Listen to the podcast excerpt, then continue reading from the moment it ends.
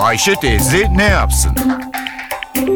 Güngör Uras, Ayşe teyze ekonomide olan biteni anlatıyor. Merhaba sayın dinleyenler, merhaba Ayşe Hanım teyze, merhaba Ali Rıza Bey amca.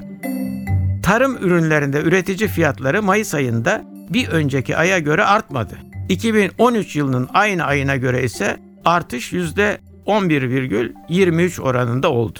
Tüketici fiyatlarındaki değişim büyük ölçüde tarım ürünleri fiyatından etkilendiği için tarım ürünleri fiyatındaki değişim önemlidir. Toplam tüketici fiyatları endeksinde gıda ve alkolsüz içeceklerin ağırlığı %25'e yakındır. Her ay enflasyon rakamları açıklandığında artışın suçu bir tarım ürününe yüklenir. Biber bu ay zam şampiyonu, domates fiyatı en fazla arttığı için enflasyon da yükseldi gibi söylemler olur. Özetle fiyat artışlarının arkasında tarım ürünleri fiyatlarının olduğu söylenir. Tüketici fiyatlarındaki enflasyonda yıllık artış Mayıs'ta %9,66 iken tarım ürünlerindeki yıllık artış %11,25 olmuştu. Tarım ürünleri fiyatlarındaki değişimin farklı nedenleri var. Hava durumu, yağmur, don, sel gibi tabiat şartları üretim arzını etkiliyor.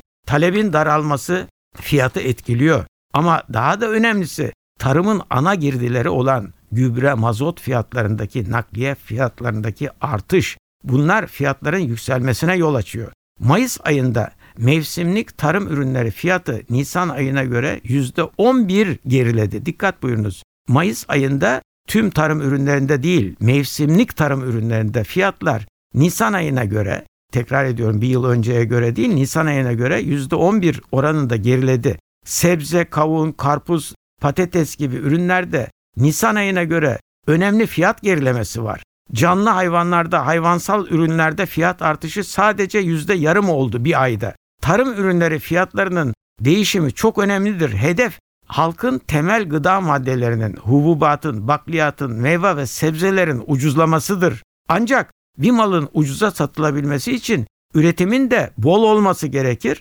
ucuz olması gerekir. Tarım üretiminde üretim yapanların maliyeti yüksek ise tarım ürünlerinin fiyatı da yükselir. Tarımda üretim yapan ürününü maliyetin altında satar ise zarar eder, üretimden vazgeçer. Bunun birçok üründe örneğini görüyoruz. Mısır, pirinç, nohuttan sonra şimdilerde Çin'den sarımsak ithal etmek zorunda kaldık. Gıda maddelerinde ağırlığı teşkil eden tarım ürünlerinin maliyetleri ve fiyatları sonunda tüketici fiyatlarına yansıyor. Onun için tarım ürünleri fiyatlarındaki değişimi dikkatle izlemek zorundayız. Bir başka söyleşide birlikte olmak ümidiyle şen ve esen kalın sayın dinleyenler.